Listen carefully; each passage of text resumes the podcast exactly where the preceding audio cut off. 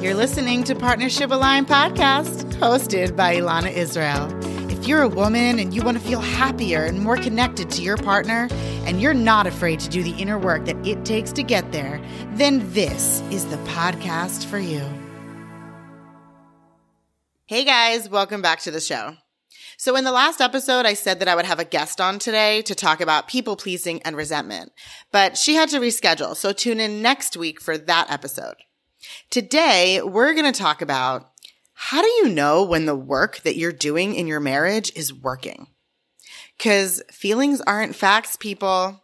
I don't know about you, but my gauge on whether things in my life are working rely on what time of the month it is. So feelings are definitely not facts.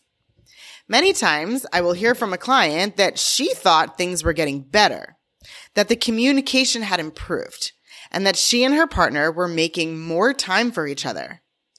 But then something happens.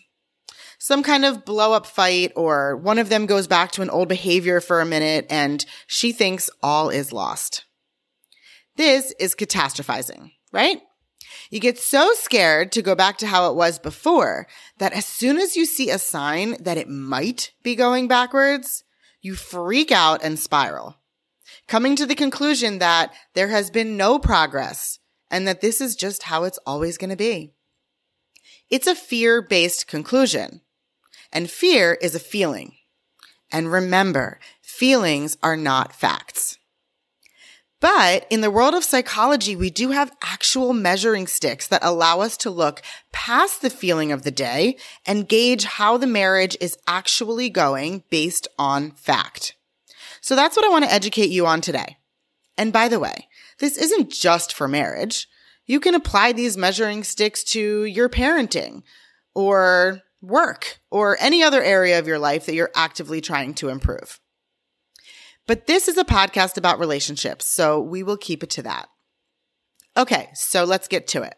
There are three measuring sticks that we use when assessing whether the symptoms of the problem are improving, thereby giving evidence that the problem itself is improving. The first one is frequency, how often the symptom arises. For this episode, I'm going to use the example of a partner who shuts down and gives a silent treatment as opposed to communicating. This partner could be you or it could be your spouse. It doesn't matter. When you're trying to gauge whether the communication is getting healthier or not, we're going to look at the symptoms of the ineffective communication. This one being shutting down and giving the silent treatment. So you may have had the experience where one of you often does this. And by the way, if silent treatment is an issue in your marriage, regardless of whether it's you or your spouse or both of you giving it, I have an early episode on that that people loved. It's episode number four titled The Silent Treatment or the Silent Love Killer. I'll link that in the show notes for you. In that episode, I tell you all about how I overcame being the one that gives the silent treatment. Okay, so you may have had the experience where one or both of you has been working on not giving the silent treatment and it seems to be going well. The two of you are making an effort to sit through the hard conversations and be on the same team. Then one day your partner completely shuts down and it feels all too familiar. Your brain yells at you saying, see, I told you it would never change. Here we go again. Or maybe you're the one who shuts down because the tools that you've been learning have only gotten you so far and you don't quite yet have the tools to stay present with just any marital topic. So now your brain says, see, I told you you couldn't do this. This is just how you are. Shutting down feels safe. You don't know how to do anything different. These are thoughts that create the feeling of discouragement, disappointment, and sadness. But remember, feelings are not facts. So we look at the frequency. Measure it against before. If before you went to therapy or coaching or whatever help you're getting, you were shutting down in almost every conversation, but this is the first time that you've shut down all month, then that is huge progress, my friend.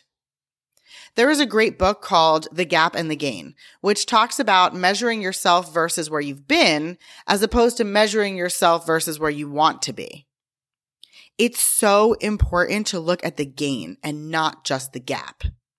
Psychology understands this, and that's why we have three measuring sticks. Okay, so frequency was the first one, how often the symptom arises.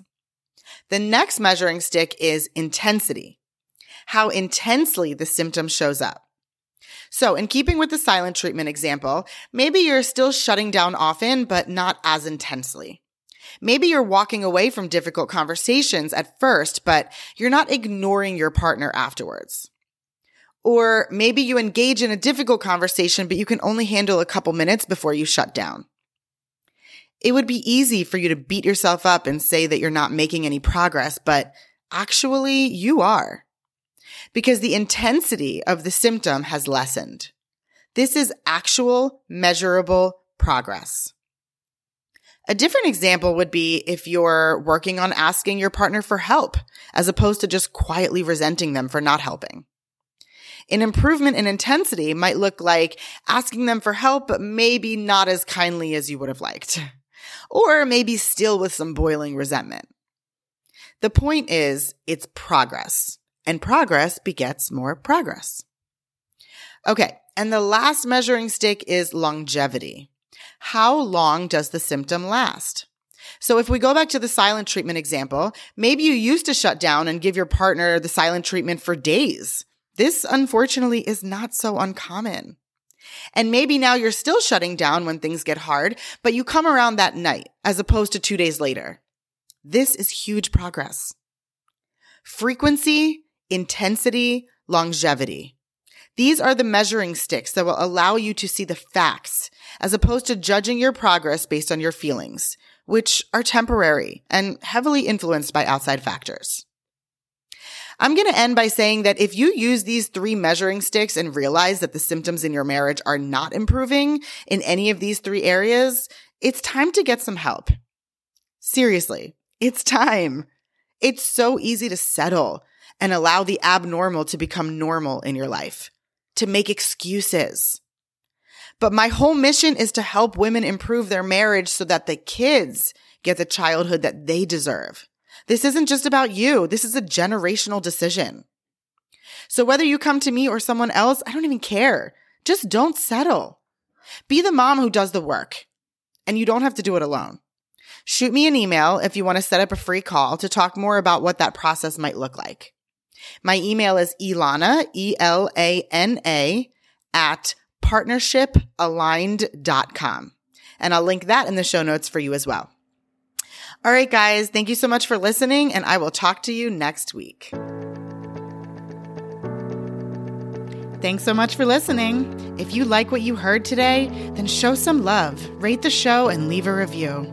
And take a screenshot, post it on Instagram, and tag me at Partnership Aligned. And don't forget to check the show notes for your free copy of my 21 questions that will bring you and your partner closer than ever. If there's one thing that I want you to get out of this show, it's that a healthy relationship, it always starts with a healthier you.